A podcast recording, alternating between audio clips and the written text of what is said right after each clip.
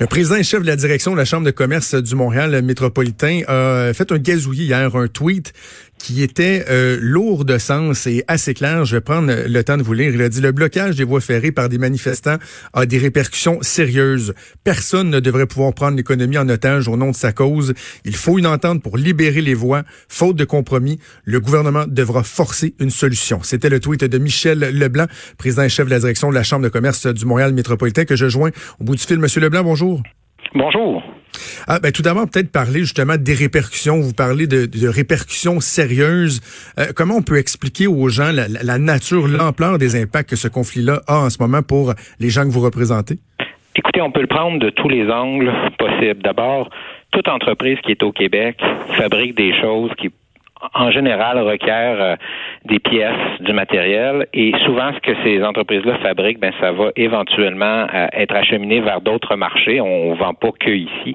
Et donc chaque entreprise présentement est en train de se poser la question est-ce que je vais avoir accès aux pièces dont j'ai besoin? Est-ce que je vais pouvoir écouler ma marchandise? On est dans une économie qui est devenue extrêmement efficace où tout se passe en ce qu'on appelle un juste à temps.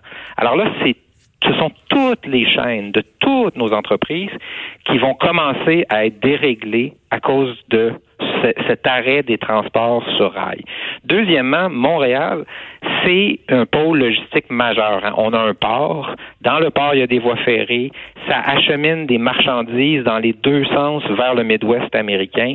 Et tout ça repose sur une promesse à l'international qu'on est extrêmement efficace avec notre pôle logistique.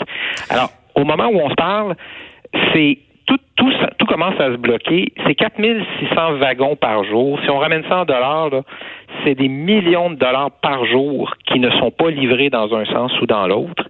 Euh, c'est extrêmement sérieux, c'est ce que je voulais dire hier. On n'est pas dans du folklore, on est dans des impacts économiques démesurés.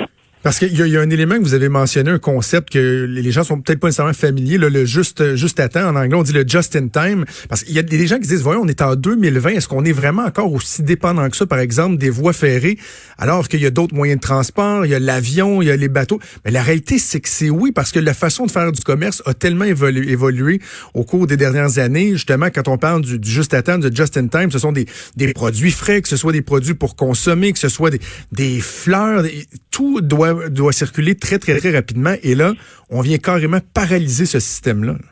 Et, le grand paradoxe, c'est que nos, nos lignes de chemin de fer, dont l'OCN, sont devenues extrêmement efficaces, justement pour essayer de réduire les coûts d'entreposage. Et nous, les consommateurs, on veut hmm. tellement pas payer cher qu'on veut que ces chaînes d'approvisionnement-là soient hyper efficaces, qu'il n'y ait pas de coûts d'entreposage, qu'il n'y ait pas de délai. Hein, tout le monde qui attend après ces produits euh, finit par être frustré et finit par aller voir si un concurrent un concurrent pourra pas mieux faire.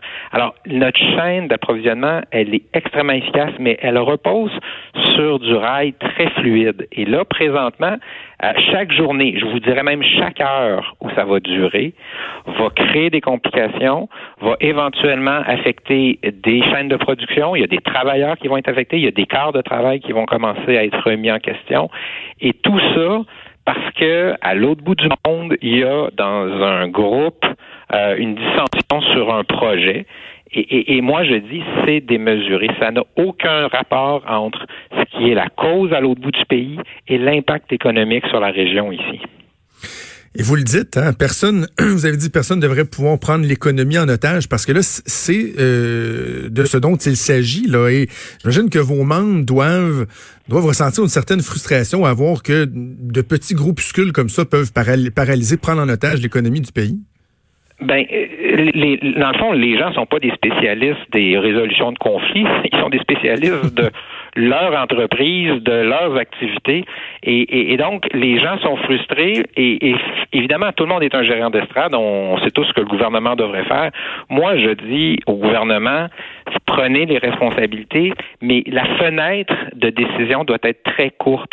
Quand il y a une grève au port de Montréal ou s'il y avait une grève dans un transporteur euh, ferroviaire, on le sait, c'est une question de quelques jours, puis le gouvernement arriverait avec une loi spéciale en disant, écoutez, l'impact sur l'économie est beaucoup trop grand. Ben, on est dans le même type d'impact, dans le même type de circonstances. Quelque part en avant nous, très rapidement, il doit y avoir une solution. On ne peut pas bloquer une économie comme celle du Canada et celle de la région de Montréal, euh, comme on le fait présentement. Comment vous qualifiez l'attitude euh, du gouvernement au cours euh, au cours des derniers jours? Est-ce qu'on parle d'un laxisme, de d'une incapacité à, à, comprendre la gravité de la situation? Comment vous jugez leur travail?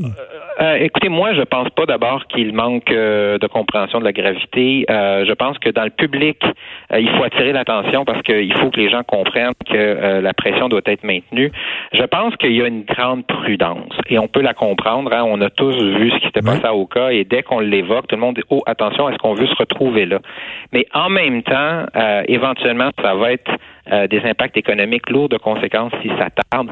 Donc, ce qu'on dit, c'est oui, allez-y avec toute la gomme sur tout ce qui peut être fait au niveau des compromis, des ententes, des lieux de discussion euh, et éventuellement peut-être d'autres solutions. Euh, si c'est dans le logement, si c'est dans des politiques autres qu'on peut trouver des éléments de solution, allez-y. Mais l'objectif, c'est qu'on doit résoudre ça d'ici quelques heures. C'est 24 heures, mais ça peut pas être qu'on prend une semaine pour résoudre ça. Les impacts vont être incroyablement lourds. Mais, mais c'est quand même, c'est quand même particulier, M. Leblanc, qu'on soit même pas capable de nommément dire, ben écoutez, on devrait peut-être les démanteler, les barrages. Là. On, on dit oui, il faut parler, il faut dialoguer, mais à cause de la sensibilité, on dirait que personne ose soulever cette hypothèse-là de dire, ben, à un moment donné, on devrait peut-être rentrer dans le tas et ouvrir le chemin aussi. Là. Ben écoutez, là, je vais vous laisser vos mots à vous, mais ce que je vous dirais, c'est qu'effectivement, euh, moi, je pense qu'il va falloir, au besoin, forcer une solution. Euh, est-ce que euh, ça, ça nécessitera des moyens X ou Y? Je peux pas le dire, mais je vous le dis, économiquement, nous, notre métier, c'est de regarder quelles sont les conditions de l'activité économique, puis s'il y a des gestes à poser pour l'améliorer. Et dans ce cas-ci, c'est simplement de préserver l'activité économique. Le rail est un élément fondamental de l'économie l'économie canadienne et surtout aussi de la région de Montréal. Soyons bien clairs en terminant, M. Leblanc, on n'est pas dans l'anticipation de conséquences économiques. On le vit carrément en ce moment, les conséquences. On est dans la détérioration rapide des chaînes d'approvisionnement. Et donc, si ça s'arrêtait tout de suite, là, ben, le système va reprendre. Mais chaque heure, quand la à court terme. Il va y avoir des prix dans, des bris dans les chaînes d'approvisionnement. Et c'est pour ça qu'on dit que c'est une question de d'heures au sens de journée, là, mais on n'a pas euh, plusieurs journées, on n'a surtout pas des semaines pour régler ça. Ça n'aurait aucun sens économiquement. Ça aura un impact majeur euh, sur euh, à la fois la performance économique, mais même des emplois ultimement. Absolument, absolument. Bien, en ce sens-là, on a une pensée pour euh, euh, pour tous les, euh, les gens que vous représentez, autant les dirigeants que les employés eux-mêmes qui peuvent voir leur, leur poste, leur situation fragilisée par la situation. On va espérer que ça se résorbe le plus rapidement possible. Michel Leblanc, président chef de la direction de la Chambre de commerce du Montréal métropolitain. Merci, nous avons parlé. Bonne chance pour la suite. Merci. Bonne journée. Merci. Vous écoutez Franchement dit avec Jonathan Trudeau et Maude Boutet. Avenir sur Cube Radio. Cube Radio. Dès 12, on n'est pas obligé d'être d'accord avec Sophie Durocher. Cube Radio. Cube Radio. Autrement dit. Et maintenant, autrement écouté.